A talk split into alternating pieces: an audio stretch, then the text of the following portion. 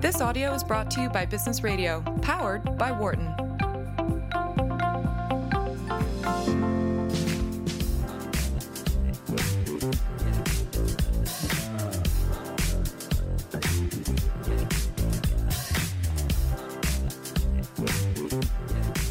Welcome back to Dollars and Change, business powered by Business Radio, powered by the Wharton School. We are we've just finished up a really exciting discussion about recycling. We learned a lot and are going to change our ways in some mm-hmm. sense. And now we're going to go to another favorite subject of mine, food. We're- mm-hmm. We'll be talking with Oran Hesterman, who's the president and CEO of the Fair Food Network, with more than 35 years' experience as a scientist, farmer, philanthropist, businessman, educator, and passionate advocate. Oran is a national leader in sustainable agritul- agriculture and food systems. Um, at Fair Food Ne- Network, they believe nothing is as important to our future as food. And boy, I, I kind of agree with that. Oran, welcome to Dollars and Change. Thank you very much for having me on today. Wonderful. Well, so um, it, it is true. We we recognize that that food is important, and in our office we've got an open office, and so we are always talking about food and sustainable food and how to recycle and places that cut their food waste to zero. And so this is an area of great interest for us. So why don't you tell us a little bit about what the Fair Food Network does? So, the Fair Food Network is a national organization founded on a belief that vibrant local food systems can create health and economic opportunity for everybody in communities.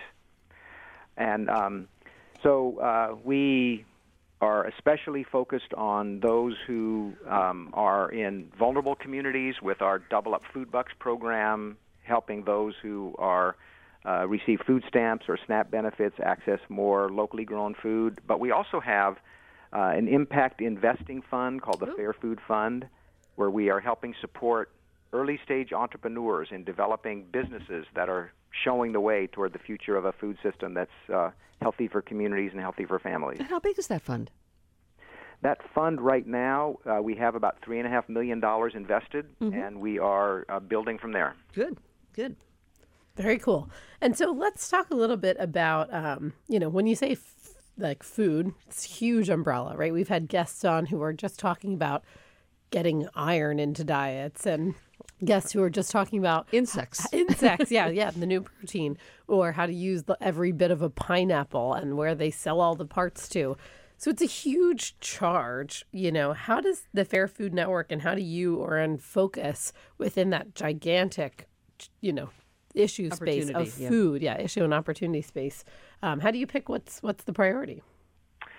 Well, you know, when uh, when we um, started Fair Food Network, um, we we really started it um, understanding that at the on the one hand, one of our greatest challenges is that many families lack access to affordable, healthy food.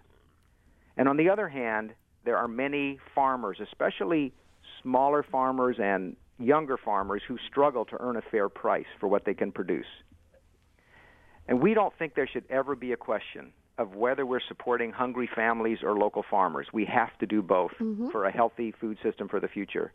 So this is really at the heart of our work at Fair Food Network, looking at the at food as a system, not trying to solve one problem at a time, but really imagining what a system could look like if it could be healthy for families, healthy for communities, healthy for the economy, and then developing solutions that we think are are win-win solutions, good for families and good for farmers.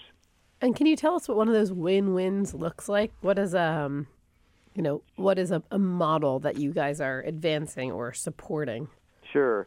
One of the models is called Double Up Food Bucks. I was just going to It, it's a healthy food incentive program that helps low income families buy and eat more fresh fruits and vegetables while supporting farmers and growing local economies. And here's how it works um, a person who receives what we now call SNAP benefits, used to be called food stamps, goes to a participating farmer's market or grocery store and spends $20 of their food assistance or their SNAP benefits on locally grown fruits and vegetables.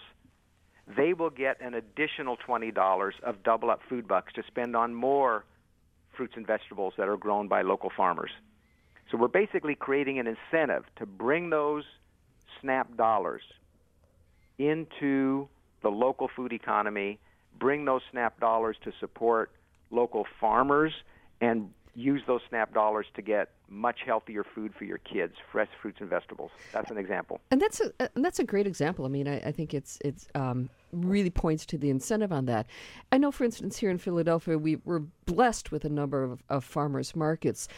I- Is that an issue? I mean, how many places is it the case where there's really not easy access to a farmers market Right. to the Can they local get food? to these places? And that's exactly why, with Double Up Food Bucks, our uh, growing edge of this program is really in, in retail grocery stores. ah, okay. I mean, we, we love farmers markets. Uh-huh. I know I do. I love farmers markets. oh yeah. And I, you know, anytime I can, you know, what I say is, no matter what city I go to, if I want to find the happiest place in that city, I go to the farmers market. I can't disagree. I know. It's a nice. It's just they're consistently pleasant Yep. places. They, they Um, are. They're great, and you know, some markets are very diverse. Pull in um, people from a real diversity of of backgrounds, of economic backgrounds in the community. And many markets, you know, you can go on a Saturday, maybe another day of the week. So we know that for a program like Double Up Food Bucks to really expand and meet the need and demand that's out mm-hmm. there and the opportunity, we need to move into where most people get most of their groceries, which is at the grocery store. Yeah, and just in terms of efficiency, like I consider going to the farmers market sort of a, sort of a luxury, sort of a treat. Yeah, exactly. But because you can't go and get, at least I can't, everything I need there. So it's like if you have time for the grocery store and the farmers market. So it makes sense that you're going to grocery stores. What's the We um, reception been to the program? How how much is it utilized? Well, we started with just five, nine years ago, five farmers markets in Detroit, Michigan. We now are have the program in close to 400 locations all throughout the state of Michigan, um, farmers markets and grocery stores. Uh, and we're working with partners in more than 20 states across the country now, from Oregon to Texas to New Hampshire. Uh, more than 600 farmers markets and uh, close to 200 grocery stores now um, are um, participating in the Double Up Food Bucks program. So it is. It's just you know we have good evaluation with this, and it's uniformly um, accepted and um, and really valued by customers. Uh, you know, they uh, customers are using the program. Um, close to 90% of the customers who use it in our survey tell us they're eating more fresh fruits and vegetables because the program's there. We know farmers are making more money, and they're gaining a new customer base. So it's it's working for everybody. You're listening to Dollars and Change on Business Radio, powered by the Wharton School. Uh, if you want to give us a call, we're at 844 Wharton, 844 942 7866. And we're talking with Oran Hesterman, who's the president and CEO of the Fair Food Network. So, Oran, I'm wondering, you know, you're you're talking about the incredible opportunity to help folks get healthy foods into their home, maybe get new food, you know, foods that they don't typically eat or prepare. And I'm wondering how you're also working on this sort of behavior change. And I ask because I myself will go to the farmer's market and say, oh, wow, look at those, you know, beautiful beets or whatever. And I just don't know how to cook them. So I might buy a bunch and then are they going to rot on my counter because I'm not going to have the motivation to figure it out? So what else, you know, do you think needs to be done and what are you guys doing that helps, you know, that behavior change from okay, I'm actually going to buy this because I feel like I know how to get it, Cooked. it cooked Yeah. and into the bodies of my family in a, you know, manageable way. Right. Um, so, a couple things on that. One is that in the in the research that we did at Fair Food Network, leading up to starting the Double Up Food Bucks program, we wanted to learn as much as we could about what the what the greatest barriers are mm-hmm. to families, especially low income families, eating more fruits and vegetables and getting more that kind of healthy food in their diets. And what we learned is that access and affordability are, by and away, the greatest barriers. Knowledge about what constitutes healthy food versus non healthy food may be an issue for some. And the issue of do I have the space, time, and knowledge to cook and prepare it can be a barrier for some. So when that is a barrier, we partner with other organizations. So we'll partner, for example, with uh, a program called Cooking Matters that helps folks learn how to prepare these kind of foods in their homes. We'll partner with uh, organizations that are involved in the SNAP education program to help um, with the the knowledge of uh, how to prepare good food, how to develop recipes, how to develop healthier menus. So we'll partner with other organizations that do that kind of work. And we really focus at Fair Food Network on what we believe are the greatest barriers and thus the greatest opportunities, and that is access. So we have more locations with Double Up available and affordability. Get the fruits and vegetables affordable through the incentive program. So we we've been sort of talking about the the consumer food side. Let's flip and talk about more about the farmers, right? Because I know that uh, I mean, my goodness, farming is a is a especially the, the the old big farms. It's a it's a hard job, you know. And I, I know a lot of farmers. There's a lot of urban farmers in Philadelphia. Mm-hmm. A lot have shifted to CSAs so that they have some you know predictability in their in their revenue.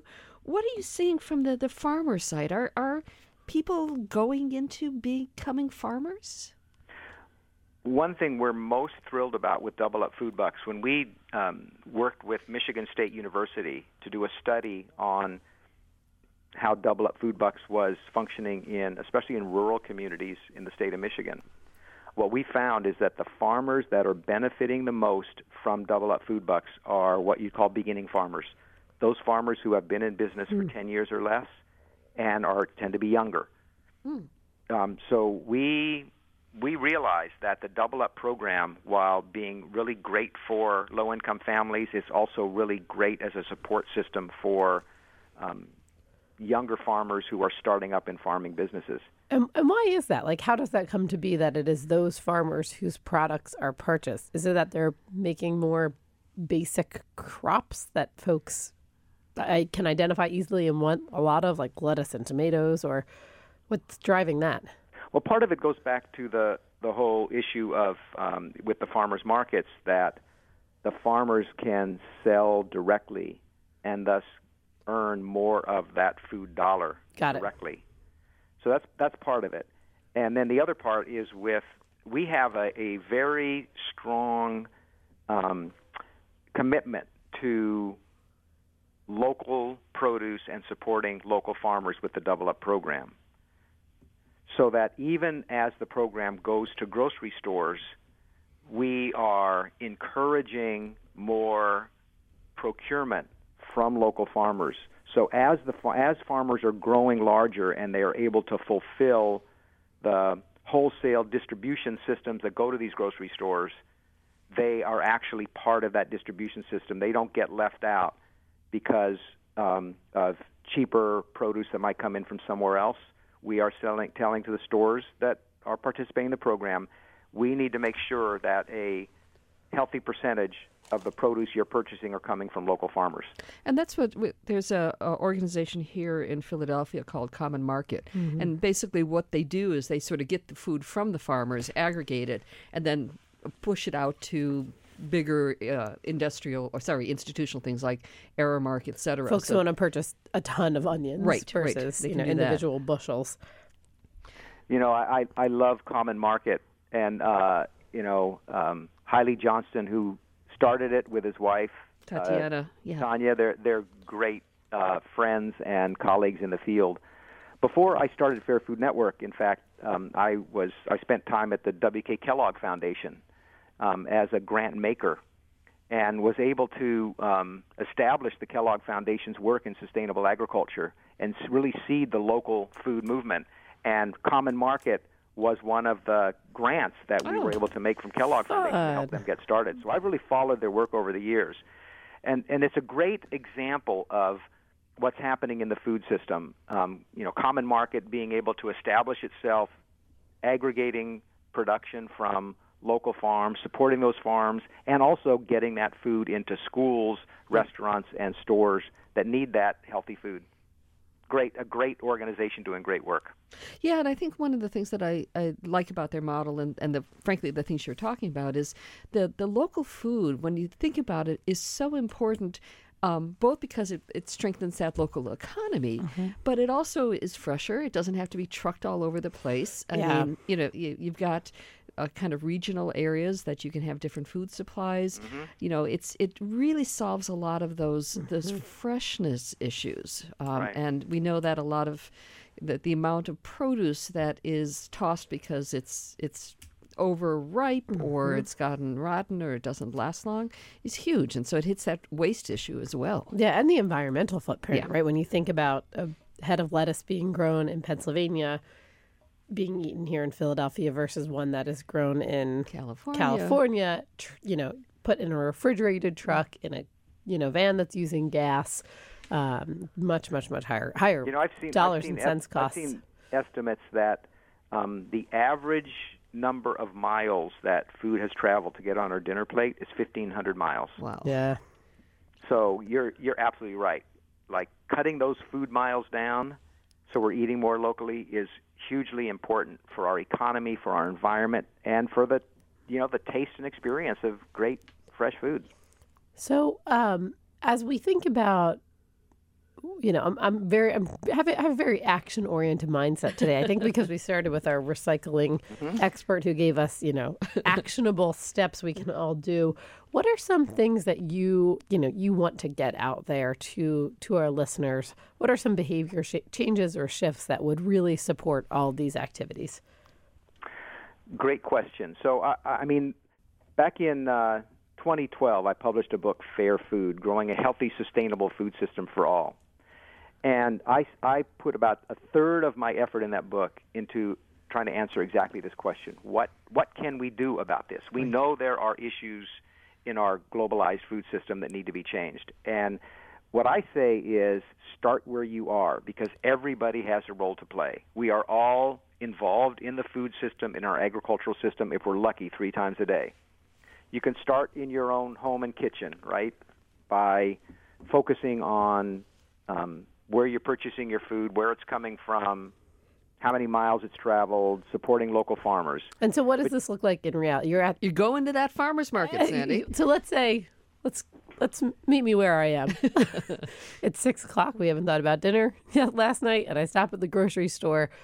Is it picking up, you know, the two bags of grapes and saying, okay, well, this one's like made in California and this one's from, Chile? yeah, exactly. Um, you know, what are those? What are some of those behavior, Well, you know, specific I- behavior I, changes? I also think I also think about when I when I go to the store, even if it's even if it's in a rush, I want to see which apples were grown in Michigan versus Mm-hmm. which apples were grown in uh, South America or even in Washington State. yep. Okay. So, There it's are, lot, there are lots of ways in the grocery store or a farmer's market, but don't stop there. You know what I say is we we have to get the food system right. If we don't get our food system right, nothing else really matters because after all, we are made from the food we eat. How we're going to do this is not by we're not going to shop our way out of this issue. We're not going to eat our way out of this issue. We're not going to cook our way out of this issue. All those individual actions are really important. And what I encourage people to do is move beyond individual actions. Okay. So, for example, think about if you've got youngsters in school, if you have older children in universities, if you work in a institutional setting, whether it's a hospital or a, um, a, University. uh, city or county government, yes, a university. Think about all the food that we are purchasing institutionally, that, that is being purchased and eaten every day.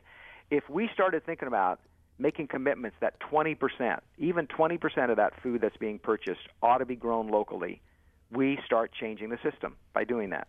And so, is the I'm trying to, to put this into very sort of practical terms because our listeners aren't all the head of purchasing for you know university or school system.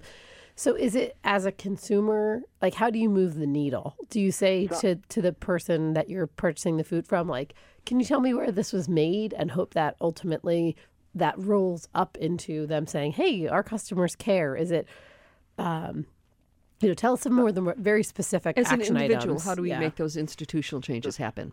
So something that is encouraging me probably the most about where I see the food movement going over the next uh, five to ten years is the incredible energy that's happening on college campuses around this.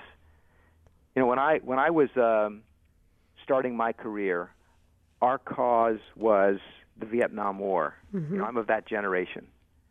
And um, also sort of a back to the land cause. I actually started my journey with the food system living in a teepee out in California on an organic farm. And that's where I got sort of inoculated for this. What I see so encouraging is college students these days that are really taking up um, food sustainability and local food systems as a cause that they see as important as the cause of ending the Vietnam War was to me when I was their age. And they are demanding that better food, healthier food, and more locally grown food comes into their cafeteria. So they are doing the work. They are finding ways to get together, and in college campuses all over the country, we're seeing commitments being made for a greater percentage of that food coming from local sources. You know, and that's an interesting point. I have to confess, I don't know what's going on here at Penn. So know? there's a big new PR campaign. Have you seen these like shop Penn flyers? Uh huh. And stickers and stuff. They just redid a big food court, student food court. And Nick Ashburn and I went the other day, and a lot. There's a tremendous amount of local food. Oh, okay. Um, it's it's very much, and I can't speak to the specifics, but it's very much geared towards this is you know, Philly burgers from Pennsylvania cows and a lot of smaller, like there are no, to the best of my knowledge, no major chains in there. It's all sort of smaller, you know, uh, local companies that have a couple, right, a couple Philly restaurants. Um, so yeah, there's definitely a, a, trend in that direction. The thing I'm always curious about is the price sensitivity, and so yeah. that's something we'll have to explore uh, in the future on the show. Right, because that's. But, but, how how cool is that? I mean, you're you're asking how how can we do this, and there it is happening right mm-hmm, right yeah. around you, yeah. right surrounding you. And I would say that in my experience working in this field, this is happening all over the country. It's not just Penn. It you know we see this kind of movement happening everywhere we go, and it's really encouraging. Yeah, and so I think that that's I think that is true. There's always this sense about whether there's price sensitivity, whether whether it'll it'll change and to what extent you do it. But every time there's a little bit of a movement in there, it helps to build the the demand and the activity. And I, so I think that um, certainly we see it here in Philadelphia, and apparently even now on campus mm-hmm. at a food mm-hmm. court I haven't been to yet. So that's I, I think a good cause for optimism. Well, we're going to have to take a break at some point. So, Oran, eh, do you have any sort of last words in 30 seconds or so that you can give to our listeners? Just that there's never been more innovation and ingenuity to revolutionize the food industry. It is happening now. And um, organizations like ours and the kinds of uh, investing that is starting to happen in these uh, food businesses that are really disrupting the system and pointing the way to the future is another real hopeful sign.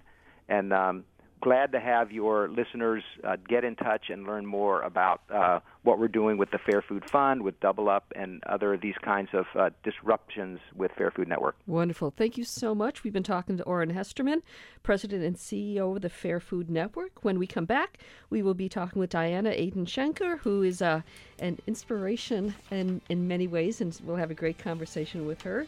So, this is Dollars and Change on Business Radio, powered by the Wharton School. When you want to give us a call, we're at 81 844 Wharton, 844 942 7866.